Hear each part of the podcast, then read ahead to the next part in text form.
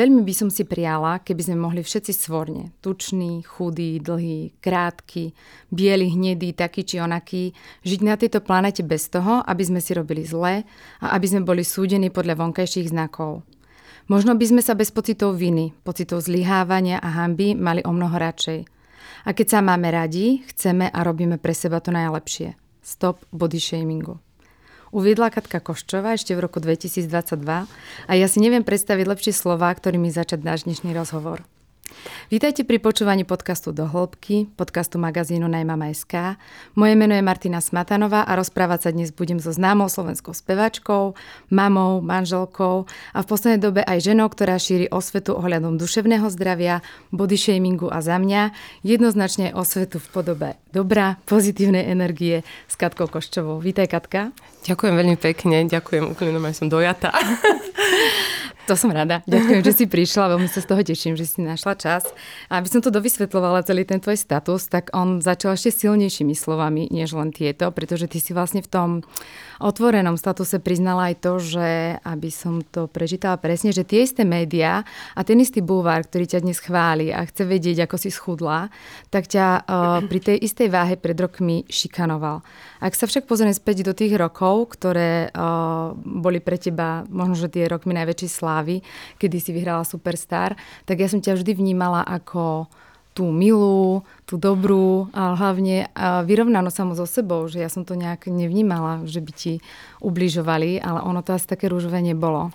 To, to strašne veľa ľudí malo takýto pocit, lebo si jednoducho nasadí človek takú trošku masku a, a povie si, že idem, idem do tej spoločnosti, musím sa nejako obrniť a, mm, a najmä ja som mala pocit, že bolo aj o mnoho ťažšie pred, pred tými rokmi, to už je strašne veľa rokov inak, to už je nejakých 18-19 rokov, že bolo o mnoho ťažšie um, sa postaviť za seba, aspoň, aspoň v mojom prípade. Ale aj sa takmer vôbec neriešila téma body shamingu, nejakej šikany. A to prišlo vlastne až s tými sociálnymi sieťami, keď sa to tak veľmi rozšírilo a, a dotklo sa to mnohých ľudí, tak uh, aj, aj bežných ľudí, úplne akož bežných ľudí, ktorí vlastne um, nemajú nič spoločné s médiami, bulvárom, zrazu prosto zistili, že existuje nejaká forma šikany, ktorá sa ich dotýka, lebo si ľudia na, v rámci tých sociálnych médií dovolia hocičo, a, na hocikoho. A, a po istej dobe si mnoho ľudí po, povedalo, že, ale, že pozor, že, že predsa to už je dávno prekročená hranica. A, čiže ja som, a, ja som si to tiež povedala len pred pár rokmi, hej, že vlastne, že, že toto naozaj nebolo v poriadku a, a, a že ma to trápilo a, a ja som mala pocit, že sa musím tváriť, že som úplne OK s tým všetkým a že som nad vecou, lebo čo už iné môže človek s nadváhou robiť a len sa tváriť, že je strašne nad vecou a že je strašne v pohode s tým všetkým a, a, a tváriť sa, že, že, že to berie s vtipom, lebo, lebo sa tie vtipy na jeho účet robia. A teraz som si proste povedala, že, že, že nie, že prečo? Že, že vlastne to nie je v poriadku. A naozaj je dôležité, že, že sa o tom hovorí. A i minule, minule inak už teraz trošku odbočím, ale minule sa stala taká vec, že na, na Instagrame v stories uh, jedna, jedna influencerka zdieľala, um, zdieľala story jedného bulvárneho denníka, kde označili uh, jednu z takých popredných svetových modeliek uh, za za obeznú, lebo sa ešte po pol roku od porodu nedostala do formy. Takto to napísali. A, a tú influencerku to teda akože naštvalo a označila ich v tej story, že či to, im to príde naozaj v pohode o čerstvej matke uh, písať takéto veci. A predstavte si, že oni to naozaj zmenili hneď v ten deň.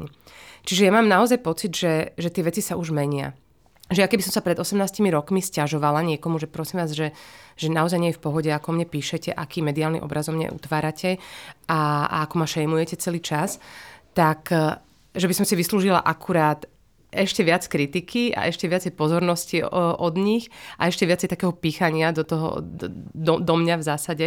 A že dnes, e, dnes už podľa mňa ľudia chápu, že to nie je v poriadku. A aj napriek tomu, že mnohí, mnohí stále šikanujú uh, ľudí, možno, možno aj nevedomky, ale, ale že už sa s tým dá pracovať oveľa lepšie. To, to akože za seba v tom vidím veľký posun. Určite, keď si zoberieš, že presne pred tými rokmi, ako si to musel vnímať ako mladé dievča, myslím si, mal nejakých 22 rokov, mm-hmm. a, že sa vlastne všade, keď som si to tak uvedomila, písalo o tom, že Maťa Šindlerová je tá sexy ano, ano, a ty si tam milá, talentovaná, veľmi A my sme mali úplne milá. rovnaký, rovnaký uh, typ postavy v tej dobe. Úplne, že rovnaký mm-hmm. typ postavy sme mali. My sme, si, sme sa aj merali spolu a v zásade nám, nám sedeli rovnaké veci. Ale presne, Maťa bola sexy a ja som bola tá taká akože baculka, ktorá... Gaučania. Ktorá, a gaučania ich bez vkusu a tak. A, a pre mňa to bol obrovský šok, lebo uh, ja som naozaj vyšla z takej komunity, kde my sme vôbec neriešili akože vzhľad. Uh-huh. Ja, ja som akože roky, rokuce uh, skautka a, a tak akože, my sme chodili v kuse niekde do, do, do lesa, stále sme prosto boli každý víkend niekde, niekde na nejakej túre, niekde v horách a ja prisahám, ja som do Superstar nevlastnila ani jeden make-up. Ja som, ja som vôbec nevedela, ako sa to používa. Fakt. Ja som prvýkrát som bola v živote naličená práve v Superstar. Čiže ja som bola akože úplne v šoku z toho. A, a zrazu mi tak akože ľudia tak akože podsúvali, že však si daj nejaký make-up na seba. Som dobre, však asi musím, ale, ale musím dokiaľ. akože zase e, dnes sa mám rada, hej, že sa trošku naličím, mm-hmm. alebo tak, ale aj tak stále, stále mi to nie je vlastné, že sa nejako špeciálne, že veľa napatlať. A, a prosto, mne, mne sa prosto páči ľudia takí, akí sú teraz som použila vetu a jedného fotografa, ktorý nás nedávno fotil, keď som mu vravila, že prosím ťa, že nerob nám žiadnu retuš špeciálnu, že, že, že ja chcem, aby ľudia ma videli tak, takú, aká som, naozaj, že, že vieš, na čo je to dobre prosto vyretušovať úplne do, do nepríčetná a potom ťa človek stretne na ulici a povie, že ježiš, ja som vás ani nespoznal, že tak inak vyzeráte trošku. A on, a on mi hovorí, že, že prepač, ale že ja to ani nerobím vôbec. Mm-hmm. Že ja proste nerobím retuš, že mne sa prosto páči ľudia takí, akí sú. A to bolo také pekné, také čisté to bolo úplne celé, že som si povedala, tak dobre sme si vybrali. No je to na dobrej mhm. ceste určite, že to povedomie už ide viacej o, tým smerom, že nemôžeme sa do druhého nejakým spôsobom, ako sa povie, starať, nemali by sme mm. ich súdiť ale v tej dobe si si vedela povedať, že, že nie, že napríklad nedám si ten make-up, alebo si proste počúvala to, čo bolo dané a možno sa tým trápila, aké boli nejaké Vieš, poznámky? Ja, ja som bola taká veľmi submisívna v tej mm-hmm. dobe. Čiže ja som robila veľa vecí, ktoré by som už dnes nerobila. A, lebo som sa vždy bála, a čo keď to nespravím a potom, že čo povedia ľudia a, a keď to nespravím a potom vlastne už so mnou nikto nebude chcieť robiť rozhovor. Alebo vie, vieš takéto, že a že, že, som, že som sa bála a z, to, z toho strachu vlastne vyplynula taká nejaká, taký nejaký divný pocit zodpovednosti, že, ale voči ostatným, nie voči sebe.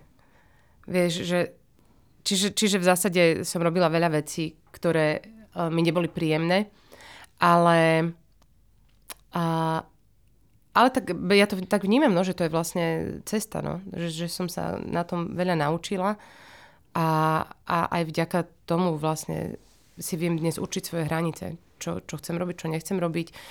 A aj vďaka tomu mám pocit, že, že som sa naučila postaviť sa sama za seba a vďaka tej skúsenosti vlastne, lebo ak by, keby som ju nemala, tak, tak um, by som k tej, neviem, nazvať to asertivita, k tomu by som asi, asi ťažko došla. Ale dnes, dnes už prosto viem uh, povedať tak otvorenejšie, že že vieš čo, to, toto nie, že toto nedávam buď, ja neviem, z nejakého emočného hľadiska, alebo, alebo z časového, alebo z, z akýchkoľvek iných dôvodov, keď, keď mám proste, po, prosto pocit, že, že že nejaká požiadavka vo mne vyvolá také, takéto, takéto nepríjemné chvenie, vieš, že nejakú takú tú nepríjemnú husiu kožu, tak si, tak si vravím, že toto nie, no toto nebudem robiť. Ja mám taký pocit, že ty si celkom rýchlo vedela ubojovať okrem teda toho tlaku, ako by ste mali, lebo vy ste boli taká, taká tá prvá generácia, mm-hmm. ktorá spôsobila ten ošiaľ a naozaj e, tam sa predpokladám, od teba očakávala aj to, že budeš, keďže to bol komerčný projekt, že aj tú mhm. hudbu budeš vlastne robiť takú komerčnú, takže okrem toho tlaku na to, ako vyzeráš, mm. tak bol možno, že tlak aj na nejakú hudbu, ale mám pocit, že veľmi rýchlo ty si, si našla tú svoju cestu, lebo ty nie si typická mainstreamová spevačka a že naozaj, že už niekoľko rokov vlastne je tvojim manažerom tvoj manžel, tvojim hudobným partnerom je... Dano Špiner, uh, áno, áno. Takže a už je to dlho, myslím, že niekde som čítala, že viac ako 17 rokov, takže nezostala si pri tom, že našla si to vlastne sama, alebo ti pomohol napríklad manžel, keď začal robiť s tebou manažera? Vieš čo, to, to bolo tak, že vlastne, uh, keď sa bavíme o tom tlaku hudobnom, tak... Um, a ja som jediný tlak cítila uh, tesne po tej súťaži, kde ja som mala v zmluve, že musím do dvoch mesiacov vydať mm-hmm. album to je obrovský tlak, lebo ja som nemala žiaden materiál, ale že naozaj žiaden. Ja som v tej dobe nepísala Uh, alebo teda, keď som písala, tak som neverila tomu, že, že by som mohla napísať dobrú pesničku. Čiže, uh, čiže sme vlastne prvý album vydali veľmi, veľmi narýchlo. A ja som si vlastne časom uvedomila, že, že to nie sú úplne akože pesničky pre mňa, že to asi nie je úplne to, čo by, čomu by som sa chcela venovať. A potom druhý album sme robili ešte stále, ja som mala to je paradoxne, paradoxne mňa nikto netlačil do ničoho. Ani, ani z vydavateľstva. Oni boli vždy veľmi zlatí, že, že fakt boli takí, že Katka, rob si to, čo chceš, ale, ale zároveň mi pri tom vedeli povedať, že ale toto napríklad nevezme rádio.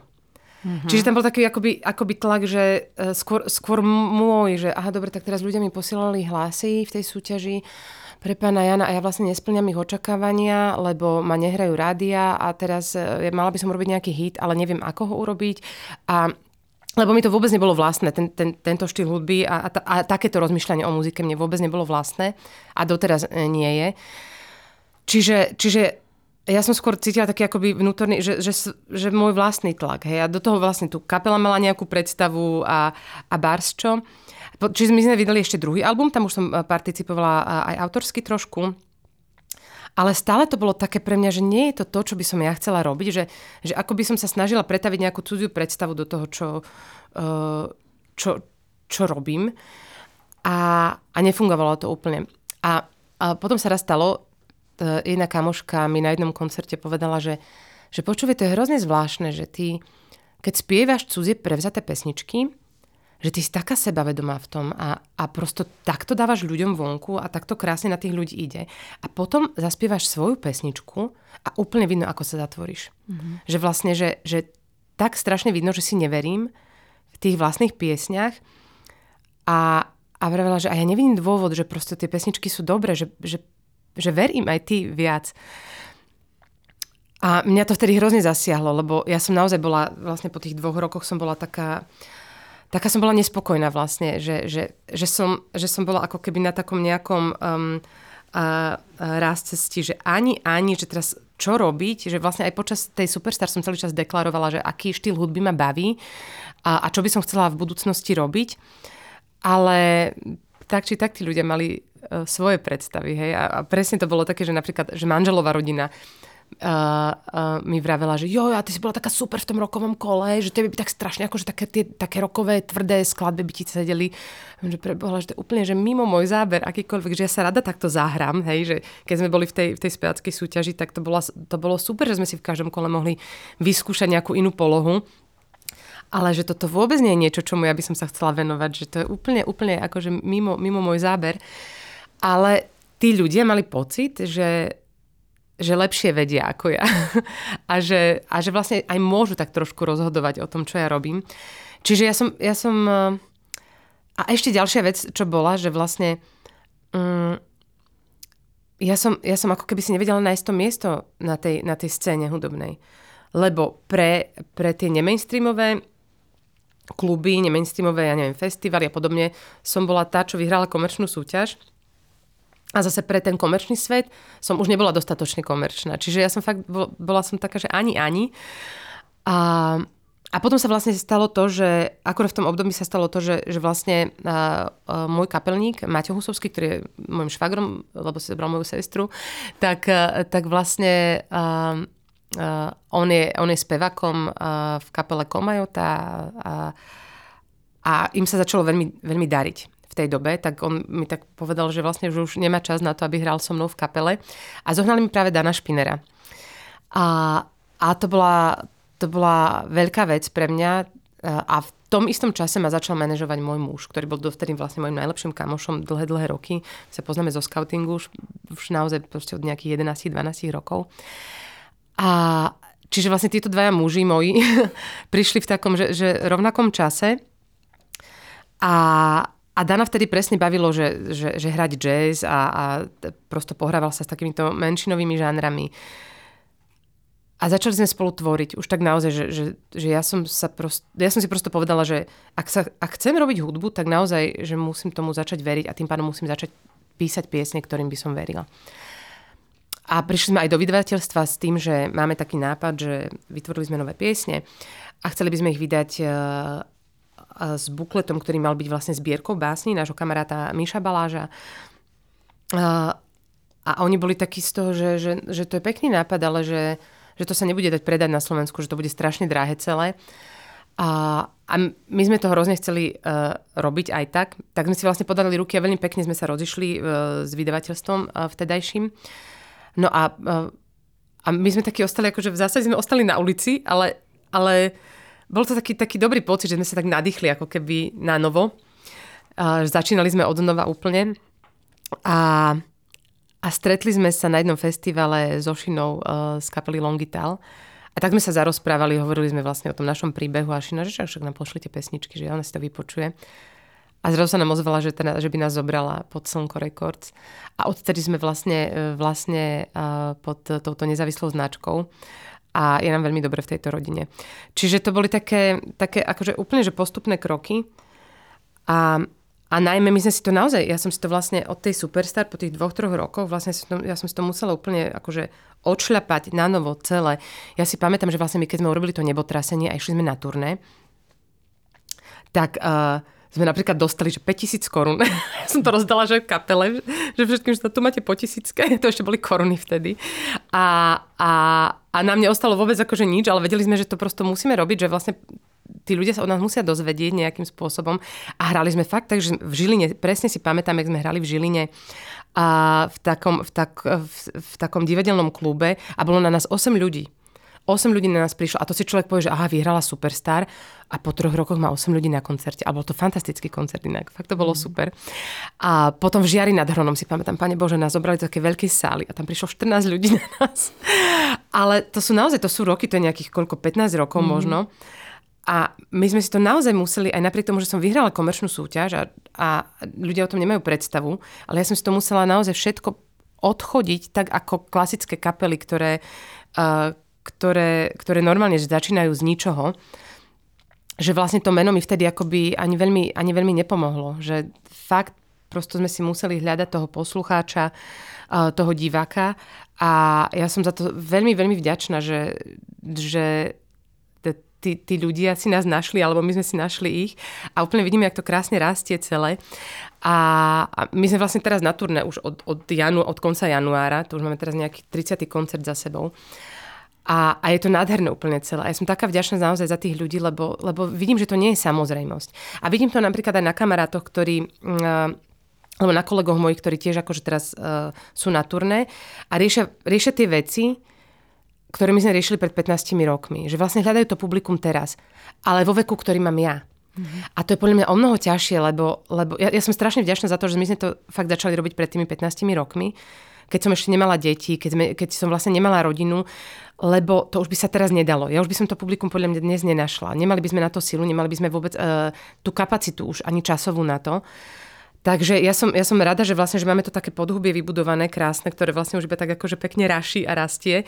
Ale, a, ale naozaj to, to, to bola prosto tvrdá práca. Aj tvrdá práca môjho muža, ktorý naozaj, že denne trávil hodiny pri tom, že sme ob, obvolával hore, dole, celé Slovensko, skúšal, veľakrát bol odmietnutý, písal maily, uh, prosto naozaj, naozaj tak akože že strašne veľa jeho, jeho práce je za tým. Takže ja som ja, ja si myslím, že som úplne obklopená najlepšími ľuďmi, chvála Bohu, ktorí vnímajú tie veci tak, tak ako ja.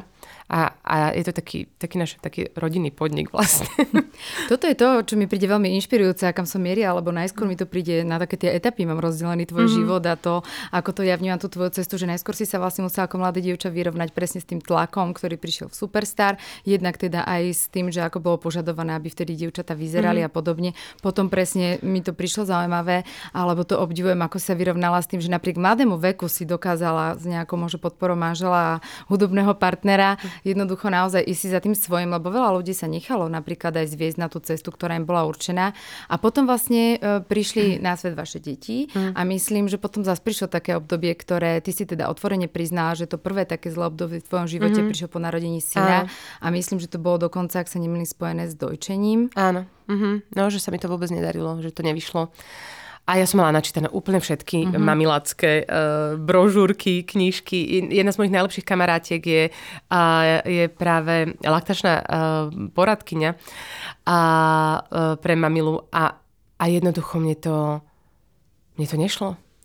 A ja som z toho bola úplne hotová. Úplne, to bolo strašné, lebo to, ten, um, aj ten tlak akoby na to dojčenie, že to je tá najlepšia, aj, a aby sme si rozumeli, podľa mňa to je samozrejme úplne najlepšia vec na svete pre to babetko a, a, a pre to budovanie vzťahu a prosto pre, pre tých rodičov, ale ja naozaj uh, po tom, čo som o tom hovorila, ako mi to nevyšlo, tak uh, tak sa mi ozvali ľudia, ktorí vlastne, alebo sa mi ozvali prosto ma, ma, mamičky, ktoré vlastne trpeli presne tým istým, čo ja že im to prosto nevyšlo, že sa im to nepodarilo, že, že sa snažili tiež niekoľko mesiacov uh, dojčiť a boli z toho v uh, brutálnom strese a nešlo to. A, a, a že, že, že vlastne ten tlak toho okolia a to vlastne ako, ako, ako keď, keď vám niekto povie, že nedojčí iba ten, kto nechce, to sú ano, také ano. strašne zraňujúce vety prosto strašne by bolo super, keby že, keby, že sme, keby že sme fakt ne, nutne neposudzovali všetko, čo sa okolo nás deje. Alebo už keď to posúdime, lebo však je nám to asi prirodzené, že, že porovnávame, posudzujeme, ale aspoň nemusíme také veci hovoriť náhlas, nemusíme to prosto šíriť v, na sociálnych sieťach a podobne, lebo tomu sa ozaj nevyhneme asi, že tomu posudzovaniu, ale, ale to je zraňujúce, keď sa tie veci hovoria náhlas. A a veľakrát ľudia majú pocit, že to povedia akože v dobrej viere, že niekomu pomôžu a tak dokážu ubližiť a tak zaťať. Lebo my ozaj nevieme, ako, ako v, aký je vnútorný svet každého z nás, čo ako prežívame. Dnes to vidíme na sociálnych sieťach, mnohí ľudia, ktorí urobili coming out s tým, že mali depresie a podobne, dajú napríklad fotku, kde, kde napíšu, že a toto je obdobie, kedy, ja, kedy som bola najštihlejšia napríklad a dávala som veselé fotky na Instagram a zároveň je to obdobie, keď som mala najväčšiu depresiu a bolo mi úplne že zle a trpela som, uh, ja neviem, poruchou príjmu potravy a, a, a nenávidela som sa a, a podobné veci. Že naozaj my prosto nemôžeme posudzovať toho človeka len podľa fotky na Instagrame alebo podľa nejakého statusu. To sú pripravené veci dopredu. To, to je to, že my si vytvárame, my tvoríme ten obsah a chceme nejako pôsobiť na ľudí. A, ale ale to, čo sa v nás naozaj reálne deje, to, to nevie každý a určite nie 300 tisíc followerov nejakého veľkého influencera. Takže to je, to je také, že naozaj byť trošku opatrný. A ja som si sama na sebe uvedomila, že a, a ja som bola taká veľmi múdra, keď moja sestra porodila prvého syna ona mala 24 rokov vtedy a bola vlastne, e, Matejko sa narodil uh, skôr ako, ako, ako náš Adamko. To je, rozmýšľam, že no hej, náš Adam sa narodil uh, nejaké 4 roky po ňom až. Čiže aj mne to proste prišlo také, že ja som vôbec nevedela napríklad, že moja sestra mala veľmi ťažké obdobie, že, že, tak veľmi, že, že vôbec nespali, úplná spánková deprivácia, stra, strašná. A ja som to vôbec nevedela pochopiť v tej dobe. A mala som kopec rád pre ňu a takých fakt nevyžiadaných a, a bola som uh, veľmi neempatická voči nej v tej dobe. A pochopila som to vlastne až na vlastnej koži. A mne sa to tak veľmi často vrácia, že vždy, keď som mala, uh, ke, vždy, keď som bola múdra ako rádio, tak, tak sa mi to potom nejakým spôsobom vrátilo, aby som pochopila, že aha, ale že takto to človek môže napríklad prežívať. Mm-hmm. Čiže ja už, ja už som veľmi opatrná v tom posudzovaní a v, v tom, aké rady dávať ľuďom, lebo a, lebo sama som sa na tom veľakrát popálila. Alebo keď mne sa naozaj snažili dávať rady, že ja neviem, ja sa bojím lietať napríklad, hej? Mm-hmm. Veľmi sa bojím lietať. Fakt, akože mám, mám takú fóbiu, proste ja si musím vždy lupnúť neurol, aby som to prespala celé. Lebo to je, to je pre mňa úplná katastrofa. Ale a, a kamož mi hovorí, že jo, ale to vieš, čo sa, to iba tak predýchaj, vieš, že to, to je úplne v pohode. Alebo mi povie také, že štatistiky, že štatisticky lietanie je najbezpečnejší spôsob dopravy. A ja mám potom vždy taký pocit, že pane Bože, že vlastne, že, že, že však ja to všetko viem, že to prosto vôbec nie je racionálne, len to ja neviem spracovať akoby v rámci tej fóbie, neviem, neviem s, tým, s, tým, s tým pracovať. Alebo keď, keď, keď mi bolo ťažko, a, a, a naozaj už vlastne už aj tá, tá moja váha už bola taká naozaj že veľká, že už som sa aj, mne už sa fakt ťažko hýbalo. A zhoršila sa mi astma veľmi a podobne tak, tak on bol taký, že však to len ráno vstáň, normálne akože sa nadýchne a chod si zabehať napríklad. Mm-hmm. Lenže ja som v tej dobe nevedela chodiť normálne, nie že, nie že behať. A ja som vždy mala taký strašný pocit zlyhania. A, a vlastne pred pár mesiacmi to zdieľala Kristina Tormová, že vlastne že to normálne, že terminus technicus na, na tieto rady existuje, že to je toxická pozitivita. Áno. A, a tí ľudia to myslia veľmi dobre. Naozaj, oni, akože fakt za tým nie je nič zlé, len ten spôsob, akým to podajú, v ľuďoch, alebo napríklad vo mne, vyvolával taký hrozný pocit viny, že ja nie som, a, a zlyhania, že ja nie som schopná naplniť tie ich predstavy o mne, alebo ja nie som schopná urobiť takú jednoduchú vec, ako ráno vstať a ísť sa prejsť, alebo ísť si zabehať, že, že ja som mala pocit, že to, to tie moje úzkosti ešte, ešte zhoršovalo naozaj ten, tento, ten, tento prístup. Takže to, to, toto je taká vec a predpokladám, že kým som si to sama nezažila, že som dávala veľmi podobné rady kedysi. A ja, ostatným ľuďom. Že vlastne, že, že že až tá moja skúsenosť ma prefackala a otvorila mi oči. A už to viem pomenovať dnes. Ty nevíš žiadané rady okolia, mm. alebo možno že také netaktné poznámky, ktoré si nikto neuvedomuje. Mm. Rozprávam sa s obeťami vlastne poruch príjmu potravy, kde jedno dievča presne hovorilo, že keď mala anorexiu a mm. že proste jej bolo fakt zle, že nejedla, že ona sa v tom období veľmi zle cítila, ano. ako spomínala aj ty. A ľudia ju chválili, že ty si aká krásna, Presne. ty si ako schudla mm. a že ona bola z toho úplne proste mm. na nervy. Mm. A čo sa týka dojčenia, to sme tu mali tiež profesionálnu laktačnú konzultantku, ktorá konečne teda verejne vyhlásila, mm. že každá mama je dobrá bez ohľadu na to, či mm. dojčí alebo nie svoje dieťa. Lenže pred tým takže... rokmi to také nebolo úplne. Nebolo, no. no. A ty si sa vlastne rozhodla, ani sa tým netajíš vyhľadať pomoc psychiatričky. Mm-hmm. Bolo ťažké priznať si, že potrebuješ odbornú pomoc a bolo to od teba, alebo ťa tam niekto musel, takže, jak sa baví, vypoklonkovať. No. Uh, no, akože prvýkrát, keď som, uh, keď som šla uh, vlastne za psychiatričkou, ktorá zároveň mala um, kurz kognitívno-behaviorálnej terapie, tak, um, tak to bolo potom, čo sa nám narodil vlastne Adamko. A ja som vlastne mala... Ja, ja si neviem, neviem, neviem to dnes definovať, či som mala vyslovene poporodnú depresiu, lebo to bolo... Ja som išla, ja neviem, asi až keď mal pol roka, alebo tak nejako. Eh, k tej, eh, k tej eh, mojej psychiatričke. Ale už som tam išla s takými skôr, že úzkostnými stavmi. Že ja som mala proste také tie obsedantné predstavy, že sa, že sa stane Adamkovi niečo zlé, môjmu mužovi sa stane niečo zlé, mojej mame, mojej sestre, prosto úplne, že tej najbližšej rodine. A stále som mala pocit, že niečo nie je dobré, že, že či sa mi dieťa nezadusí, či neumiera, či prosto... Uh, t- také, naozaj to bolo také úzkostné, obsedantné a do nekonečna som to riešila so všetkými. A a už to bolo také, že ja už som videla, že otravujem tým okolie veľmi. A, a kamoška, ktorá je lekárka, a mi povedala, že, že počuješ, že naozaj všetko je v poriadku, všetko je v poriadku. Ale že už je toho tak veľa, že či by som sa nechcela porozprávať vlastne s nejakým odborníkom. Že vidí, že som v hroznom strese non-stop, že, uh, že mi nie je dobre a že, že má dobrú priateľku, psychiatričku, že si myslí, že by mi to mohlo sadnúť, tak, e, tak som išla. A bolo to super. bolo to super, lebo, lebo to, ja som presne potrebovala taký ten veľmi praktický prístup, uchopiť tie veci, a iracionálne veci si zracionalizovať. A ten kognitívno-behaviorálny prístup mi je veľmi praktický.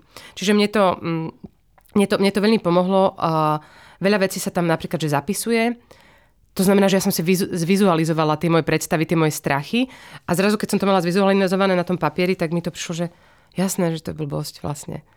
Ale keď to mám iba v hlave, tak, mm. tak mi to tak neprišlo, že potrebovala som, to mať, potrebovala som to mať naozaj ako keby viditeľné na tom papieri, že bod po bode.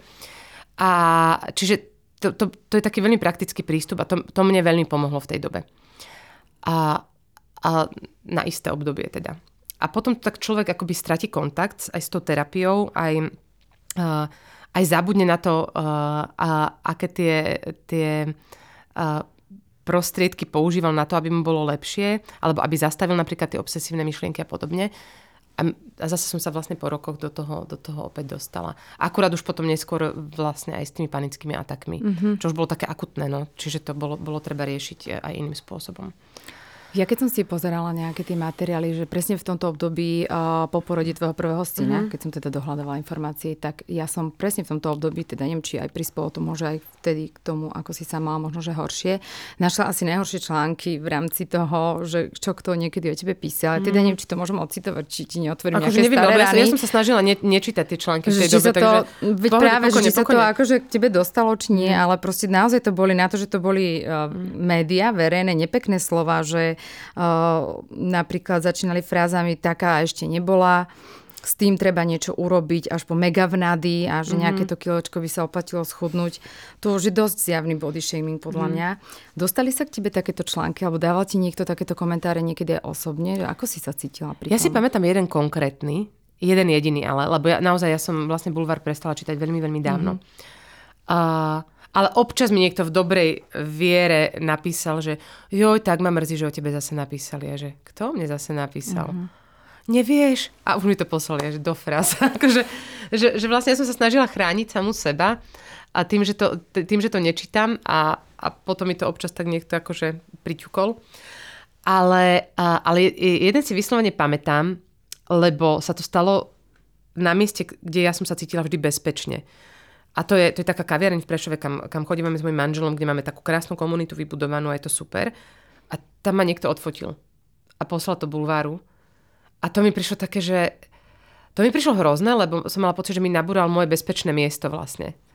Že, že zrazu som proste mala pocit, že si nemôžem sadnúť prosto v mojej kaviarni uh, obľúbenej s ľuďmi, ktorých mám naozaj rada a, a, a ktorí sú mojou sociálnou bublinou, že teraz vlastne keď už tu si nemôžem posediť bez toho, aby ma niekto necvakol a neposlal fotku bulvaru, tak, tak kde mám ísť? Mám ostať doma na, do konca života, sa zahrabať nejako?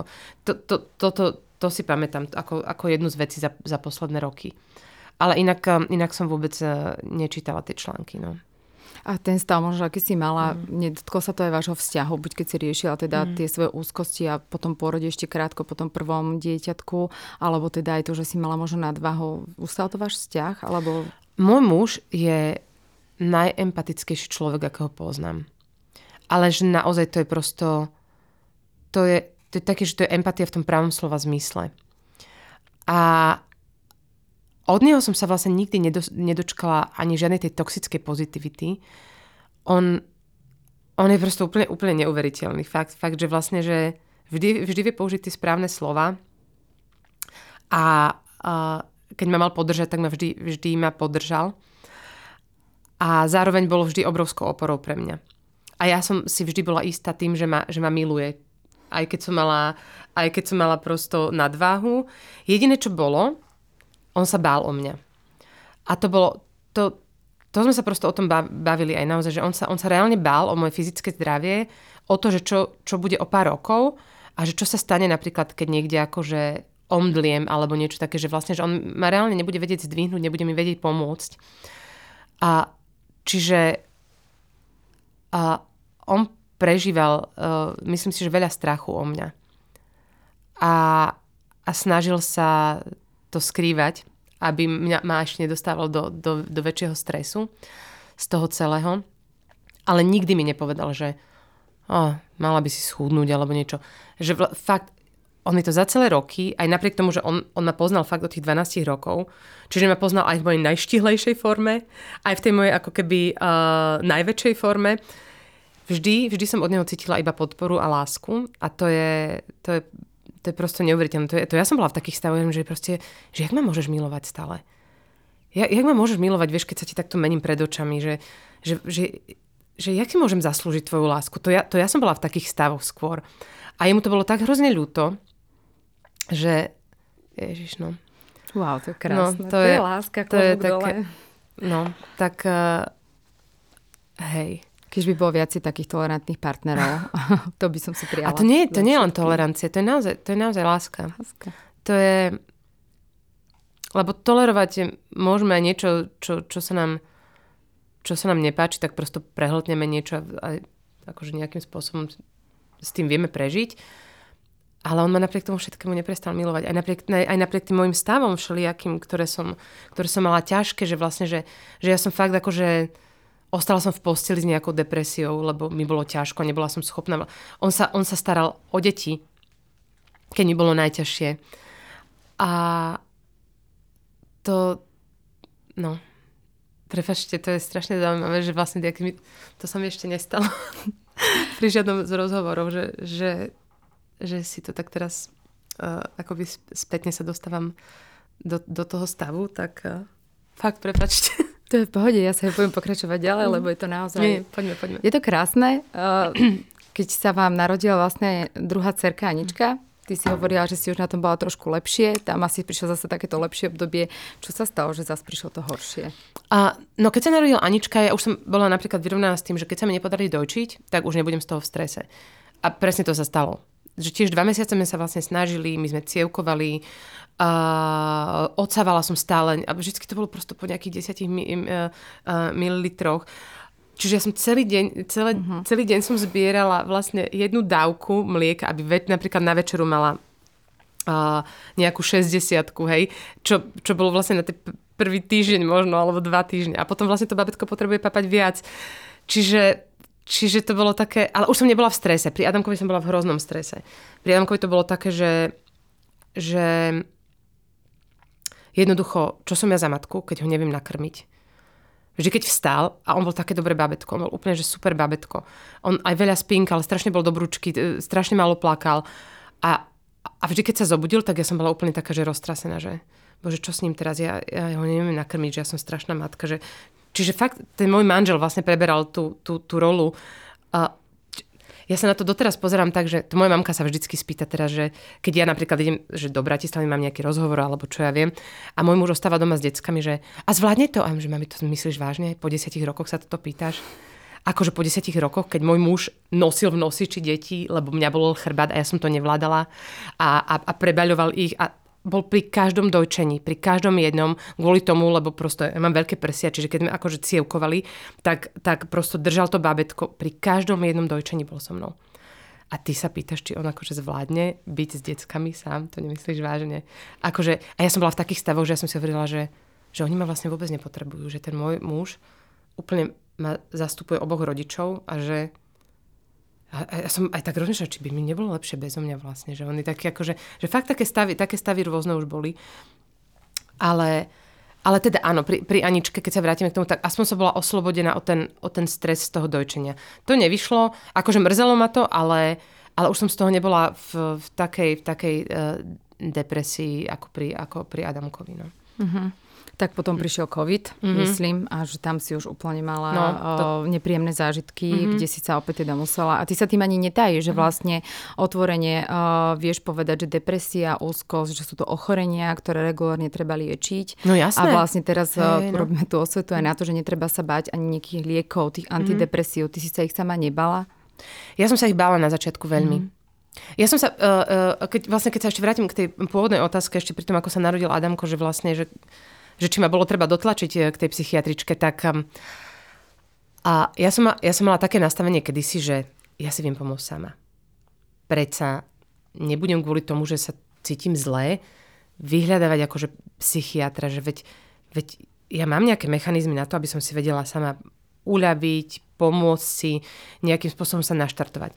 Lenže do istej doby a do istých stavov ale potom som sa už ocitla naozaj v takých stavoch, kde už som si prosto nevedela pomôcť sama. Čiže išla som tam prvýkrát naozaj veľmi opatrne a, a už vlastne to prvé sedenie bolo super. A teraz vlastne uh, pri tých panických atakoch to bolo, to bolo o tom, že ja som najprv vyšla normálne za mojim lekárom, že, že proste mám brutálne bušenie srdca, nemôžem v noci spať, je mi zlé, určite umieram, buď mám infarkt, alebo mám nejakú, nejakú trombozu, alebo niečo také, že prosto musím ma vyšetriť kompletne a urobil mi všetky vyšetrenia a hovorí, že, že, že všetky testy mám dobré. Všetko vyšlo úplne v pohode, srdce je v poriadku, že, ale že teraz je COVID a strašne veľa ľudí má také podobné stavy, že či to nebude hlavou. A potom som ja napísala vlastne kamoške psychologičke a keď som jej opísala tie moje stavy, tak vravela, že, že to je úplne že učebnicový príklad panických atakov. A mne sa hrozne uľavilo. mne sa strašne uľavilo, lebo vlastne som tým pánom neumierala. Akože nie, že tak umierame, hej. akože stále sme bližšie a bližšie, ale, ale neumierala som v tom momente. A, čiže ja som, to, ja, som to prijala, ja som to prijala ako takú záchranu, že chvála Bohu, lebo toto je niečo, s čím sa dá pracovať. A, a začala, som najprv, začala som najprv vlastne um, takými tými dýchovými cvičeniami, ktoré to si aj na internete viete nájsť, také kvázi, také meditačné, ale toto mi nepomohlo, lebo to už bolo v takom akutnom stave, že ja som sa dostávala akoby do stresu ešte, ešte aj z tých, z tých cvičení. Čiže ja už som naozaj potrebovala e, to trošku akože um, tými liekmi uh, uh, prekryť celé. A aby som sa dostala aspoň do takého stavu, že, že môžem už začať potom riešiť aj iné veci. A, a za mňa teda, musím povedať, že som sa naozaj bála tých antidepresív. Naozaj veľmi, veľmi som sa toho bála, lebo to som mala, to som mala pocit, ja si myslím, že to majú ľudia nastavené tak, ako, že to je obrovské zlyhanie. Že to je obrovské osobné zlyhanie, keď si musím nasadiť antidepresíva. Ale a ja som sa od toho tak nejako, nejako som sa odosobnila. Ani neviem, neviem, neviem že, že aký zlom tam nastal. Možno fakt to, že mi bolo tak už veľmi zle, že už som si prosto povedala, že už vyskúšam hocičo. A, a chvála Bohu mi zabrali aj tie, tie prvé a v zásade v, v nízkej dávke, čo bolo, čo bolo tiež super. Um, čiže, lebo tiež to nie je úplne jednoduché. Mne písalo strašne veľa ľudí, že a ja som aj na antidepresívach a neviem čo všetko a že to prosto vôbec nepomáha. Ale, a, a niekedy viem, že to je aj 6 týždňov, kým vlastne kým sa ukáže, či, že či tie lieky fungujú alebo nefungujú. A potom treba vlastne prejsť novým procesom a podobne. Ale, ale ja sama za seba, tým, že ja som, ja som, ne, ja som nemala nejakú že hlbokú depresiu, ja som naozaj mala že úzkostné stavy a, a, a panickú poruchu. Asi sa s tým pracuje jednoduchšie, ako, a, a, ako s depresiou alebo s inými akože, e, ešte ťaživejšími stavmi. Uh, ale za mňa to, to bolo najlepšie rozhodnutie. Asi ja som mala naozaj pocit, že som sa vrátila sama k sebe spred tých rokov, spred Superstar, že, že, že, že sa zase spoznávam. A, a, a to bola taká veľká úľava no, pre mňa. A fakt som si uvedomila, že, že do frasa, že to sú aj napríklad, aj tú, aj tú depresiu, že to, to prosto vidno, že keď nám chýba ten serotonín, to, to normálne to vidno, ako mhm. keby, mm-hmm. že tam sú tie zmeny na mozgu a, a, a naozaj sa s tým dá pracovať pekne. Takže ja, ja to stále prirovnávam k tomu, že keď mám zlomenú nohu, tak si ju nebudem doma sama liať nejak do sadry, alebo čo ja viem, že prosto idem za tým lekárom, ktorému verím, že mi pomôže. A takisto si myslím, že, eh, že je to aj s tým psychickým zdravím. Samozrejme, veľmi, veľmi výrazne pomáha terapia, je to úplne super, ale ja som bola v akutnom stave a potrebovala som to vyriešiť rýchlejšie. A terapia by trvala, trvalo by to o mnoho dlhšie pravdepodobne. Ja som prosto potrebovala tie panické ataky zastaviť nutne. A, a som veľmi prekvapená, koľko ľudí sa mi ozvalo, koľko známych, o ktorých by, by som to vôbec vlastne netypla, že, že prežívajú podobné veci ako, ako ja a sa, sa mi tiež priznalo, že majú panické ataky. Koľko mužov, to bolo hrozne zaujímavé, že z môjho mm-hmm. okolia to boli všetko muži hlavne. Fakt, že ja som, ja som bola taká prekvapená, že vážne, že ja by som to tak čakala, že, akože, že my ženy to takto... Tak, Drama veci, queen. Presne, mm-hmm. hej, hej. A že, nás, že sme hysterky a neviem čo všetko, je, že nás akože takto nazývajú. Ale naozaj, áno, a z môjho okolia to boli najmä muži, mm-hmm. ktorí sa mi priznali, že mali panické ataky. A napríklad nie všetci mali podporu okolia. Že to, toto bolo také, že keď, že, že keď dostali lieky, tak um, napríklad um, sa stalo, že manželka bola taká, že, že naozaj že lieky, že, že to nie je v poriadku, nie? A, a to je hrozné, keď vlastne nie je support z toho, z toho okolia. Že v tomto, ja, v tomto ja sa cítim naozaj také, že, takú obrovskú vďačnosť, že, že mám okolo seba aj priateľov, aj celá, mám pocit, že celej mojej rodine sa veľmi uľavilo. Naozaj. Toto je také, čo najčastejšie no. vlastne vyzývajú odborníci jednak, aby sa to nebagatelizovalo v tom najbližšom okolí, aby sa pomohla tá podpora a takisto vyhľadať tú pomoc, lebo, lebo ne, nemôžeme sa báť a čakať do nekonečna, lebo mm. potom sa ten proces predlžuje. Takže, takže a áno. To, to je super vec, je, že, že áno, že vyhľadáte odbornú pomoc a potom je, že tá odborná pomoc nie je úplne dostupná. Ano. To je strašné. To je strašné a naozaj to vidíme dnes, že tie čísla sú úplne že alarmujúce a ten COVID vlastne naozaj spustil takú tú ďalšiu asi pandémiu v zásade, že uh, taký tých mentálnych vlastne uh, chorôb, že naozaj, že mnohí ľudia začali trpieť depresiami, úzkosťami, panickými atakmi a podobne. A, a je veľmi ťažké sa dostať tej odbornej pomoci, lebo naozaj tie čakačky sú enormne dlhé. Takže ja som o to viac som vďačná napríklad za IPčko, ktoré prosto robí neuveriteľnú prácu a už, už sú vlastne vo všetkých krajských mestách po, po celom Slovensku. A, a je fantastické, že otvárajú tie svoje kluby, kde vlastne človek môže prísť a vždy tam nájde nejakú odbornú pomoc. Že aspoň naozaj akutne, že sa vie porozprávať s nejakým psychologom, alebo zavolá na tú linku, alebo nezabudku to máme, alebo chuť žiť, ktorá rieši práve poruchy, poruchy príjmu potravy. Mm-hmm. Takže toto je skvelé. A to je všetko, ale e, iniciatíva z dola, hej, že vlastne to sú všetko vlastne občianské združenia. Strašne bolo super, keby, keby že sa to dalo zastrešiť. E, systémovo. Systémovo, mm-hmm. presne tak, že to, to, to, a pritom vieme, že majú, ako systémovú podporu majú v zásade, ale uh, tu máme 43 detských psychiatrov na celé Slovensku. málo, že ani To je strašné, no. Ja mám kamarátku, ktorá vlastne mm, mala cerku vo veľmi zlom stave a mali ich hospitalizovať a nebolo miesto už. Čiže to sú také, to sú strašne ťažké veci naozaj, no.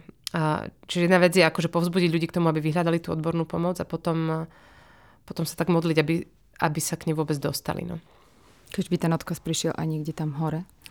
Ak by sme pokračovali v tvojom príbehu, tak uh, kedy prišla potom tá zmena, že ten tvoj nový životný štýl, vďaka ktorému teda potom prišlo aj to, že si schudla že neviem, ako to možno, že ty vnímaš, že zrazu médiá o tebe píšu, taká krásna, ešte nikdy nebola je ako dievčatko a všetky tie prívlastky, ktoré možno v minulosti práve že boli mm. úplne opačným smerom.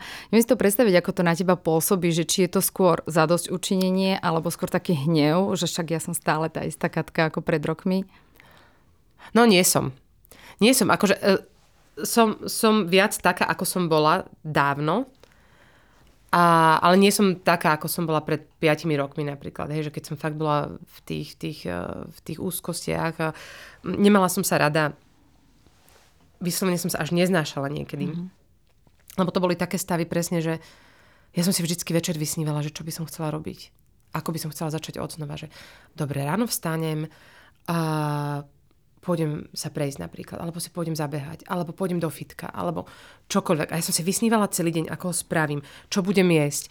A vymyslela som si prosto všetko tak, ako, ako som si myslela, že by som sa mala napríklad dostať k krajšiemu telu, a, a, alebo k tomu, aby som sa mala viacej rada a podobne. A potom som ráno vstala, alebo som nevstala. A, alebo som vstala tak strašne unavená, že, že som nebola schopná urobiť nič z tých predsavzatí. A to ma ešte viacej ubíjalo. To bolo také úplne, že to ma dávalo totálne, totálne dole. A to som si sama sebe hovorila, že bože, ty si úplne že nanicovatá. Že fakt, že to tak akože, že, že človek sa tak na seba pozrie a povie si, že že to je strašné, ty nič nevieš urobiť s tým svojim životom. Absolútne nevieš urobiť základné rozhodnutie. Nevieš sa pohnúť nikam. A to, keď človek hovorí takéto veci s takým opovrhnutím vyslovene, to je strašné. To je úplne, úplne strašné. Ako sa ti to podarilo zlomiť? Hmm. Kedy? No ja si myslím, že mi veľmi pomohli akože aj tie, aj tie lieky. A v tom zmysle, že, že ja som ako keby zrazu uh, našla silu. Že zrazu vlastne už necítila som takú únavu strašnú, lebo som bola schopná sa vyspať. My sme napríklad mali veľmi ťažké noci, aj s Adamkom, keď už bol trošku starší aj s Aničkou vlastne, že oni sa budili veľakrát e, za noc. Um, Adamko síce na začiatku spal krásne, ale potom vlastne okolo dvoch rokov, vlastne keď tá fantázia už tak akože začína fungovať, tak mali veľmi živé sny, e, prehadzovali sa, kopali, vrešťali v noci. Anička to máva inak dodnes. Čiže ja som, ja som akoby trpela aj tou spánkovou depriváciou. Ja myslím si, že to je jeden z dôvodov vlastne, prečo mi bolo tak zle vlastne, lebo ten spánok je strašne dôležitý a ja v zásade mám už 8 rokov ako keby, že prerušovaný spánok úplne šialeným spôsobom. Čiže, čiže myslím si, že, že vlastne to bol aj jeden z dôvodov, prečo som sa dostala do, do takýchto stavov. Zrazu vlastne uh, som cítila menšiu únavu. Cítila som takú nejakú... Uh, nemala, ne, nemala som pocit, že všetko vidím čierne, že som, mala som taký pocit, ako keby som sa tak nanovo nadýchla a, a bola som schopná urobiť veci, pre ktoré som sa rozhodla. A, a fakt neviem, či to bolo tým doplnením serotonínu, zrejme áno. Ale a bola som schopná vydržať pri tom, čo som si zaumienila. A ďalšia vec, ktorá bola pre mňa veľmi, veľmi dôležitá, a teraz ja vôbec nechcem hovoriť primárne o chudnutí, absolútne, lebo mm. ja si mhm. nemyslím, že toto je dôležité. E, pre mňa bolo dôležité dostať sa do stavu, aby som bola fyzicky v pohode, aby som zvládla výsť do schodov, aby som zvládla prechádzku s deťmi, aby som zvládla zobrať dieťa na ruky. A, a to nesúvisí s tým, či som schudla alebo som neschudla. A čiže čiže pre, pre mňa bolo dôležité dostať sa nejakým spôsobom do, do formy a strašne mi pomohli vlastne nutriční terapeuti, ktorí to naozaj vyštudovali. Že mi zbúrali hrozne veľa mýtov o, o, o jedle napríklad. Že my máme pocit pri všetkých tých dietách, pri keto e, sa vyhnúť sacharidom, e, potom tu je taká dieta, hen taká dieta, vždycky niečo treba e, vylúčiť, väčšinou nejakú skupinu potravín. A ja som zistila pri tých nutričných terapeutov, že to je úplná hovadina, že prosto pokiaľ človek nemá nejakú alergiu, a nepotrebuje napríklad, ja neviem, že vylúčiť lepok, povedzme, a tak, tak vlastne vylúčovať akúkoľvek skupinu potravín je úplná, úplná hovadina. My prosto potrebujeme prijať všetko do toho tela. Aj tuky, aj bielkoviny, aj, aj sacharidy. A, a hrozne sa mi uľavilo, že si môžem dať chlieb na večeru napríklad. Ja milujem pečivo totižto. Mhm. A, a len, som sa, len som sa prosto naučila, že v akých množstvách si, si môžem čo dopriať. A zrazu to prosto fungovalo a išlo to. A začala som chodiť. Úplne, že obyčajná chôdza, doteraz vlastne iba chodím. A, mm, a strašne ma to začalo baviť. A, a zistila som, že aha, vládzem viac. Vidím do schodov k našim bez toho, aby som sa zadýchala, že mňa už ani nenapadne zobrať si výťah. Mm-hmm. A môj muž hovorí, že ty si pamätáš, že kde si bola prosto pred, pred rokom, že ty si prosto vyšla tri schody a úplne, že si si musela pomaly odpočinúť, akože, uh, a teraz proste si to vybehneš prvá z rodiny si hore. A teraz sme boli napríklad na, na treku, uh, dali sme si prechod, že veľkou fatrou a ja som bola taká z toho, že Počujete, že vy, vy všetci chodíte vlastne na tie treky, že, že ja sa bojím, že, že nebudem vládať vôbec. Oni, že jo, však ty toľko toho teraz nachodíš, ale ja chodím po rovinke, akože mám, mám, mám ten pás doma, zapnem si, zapnem si prosto nejaký seriál blbý a ja proste si do toho akože idem, ale je to furt rovinka je to pás, vieš. A že jak ja budem dávať tie prevýšenia rôzne. A úplne super to bolo. Normálne som až nechápala, že hej, to bolo také super, že, že strašne ma to povzbudilo vlastne, že aha, že tak ten pás není úplne taká blbosť vlastne, jak niektorí hovoria, že polovicu to vlastne urobí za teba. Ale ja som naozaj vlastne iba chôdzou na páse a došla do takej formy, že, že normálne som dala prechod veľkou fatrou teraz pred dvoma týždňami. A, a že v pohode. Tak, e, tak e, taká som akože povzbudená ešte viacej tým všetkým. Um, ale úplne rozumiem tomu, že, že dostať sa do toho stavu je to najťažšie. No. A prosto mne najviac pomohla tá odborná pomoc. No. Mm-hmm. Takže aké to je, keď teraz čítaš tie titulky, že si zrazu mm-hmm. krásna? Je to, je to zadozučne? Čítaš ten bulvár vôbec ne. už teraz, či ešte stále nie? Vôbec. Nie, nie. Akože... Uh, asi to nie je zadozučinenie, mm-hmm. poviem ti pravdu, lebo mm, stále mám pocit, že to je posudzovanie len z inej strany, tak. inou formou. A mne to jednoducho príde také, že, že prosto by sme sa mali vzdelávať v tom, že naozaj je úplne v poriadku, že máme rôzne, uh, rôzne tela. Každý z nás, že aj keď budeme mať rovnakú hmotnosť, štyria ľudia vedľa seba, nikdy nebudeme vyzerať rovnako. A že je to fakt úplne v pohode. A je to naozaj úplne, úplne v poriadku. Je úplne v poriadku mať aj väčšie telo, je úplne v poriadku mať aj menšie telo. A, a že to nie je toto, čo my máme posudzovať. Nič o tých ľuďoch nevieme. Ja si fakt myslím, že v dnešnej dobe, keď, keď sú ľudia k sebe takí, že nevraživí, hlavne na, e, v rámci tých sociálnych médií, že prosto toľko hejtu všelijakého existuje, že, že poďme sa vzdelávať v tom, že prosto buďme k sebe proste iba úplne že slušní, že nemusíme mať rovnaký svetonázor, nemusíme vo všetkom súhlasiť spolu, ale stále si vieme prejaviť rešpekt. A, a ja si myslím, že to chce každý z nás. Každý z nás chce slušnosť, takú úplne základnú ľudskú slušnosť v bežnom styku, v obchode napríklad, v reštaurácii. My sa nemusíme všetci milovať. My sa nemusíme ani mať radi dokonca. Ale vieme si prejaviť úctu a rešpekt. A to je taký podľa mňa úplne, že základ k normálnej diskusii, k tomu, aby sme ja to tak na koncertoch to tak stále hovorím teraz našich, že, že prosto, že ten vzájomný rešpekt podľa mňa necháva otvorené dvere. A to je niečo, čo my strašne potrebujeme v dnešnej dobe.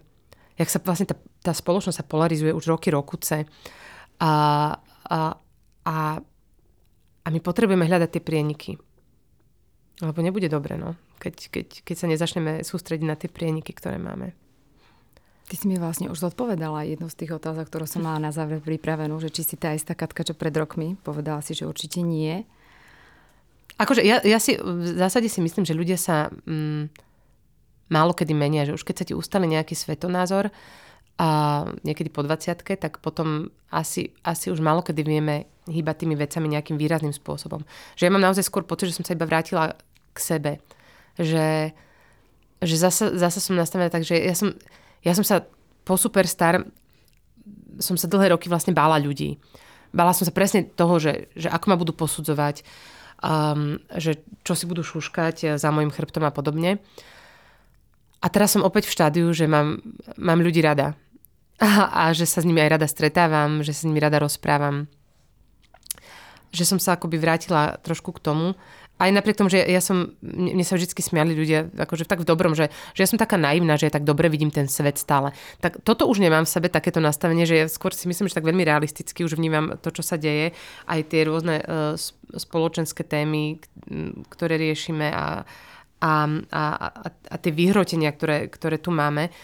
Takže som taký realista v tom celom. A občas mi je z toho smutno, z toho pocitu, že, že kam, kam smerujeme ako spoločnosť.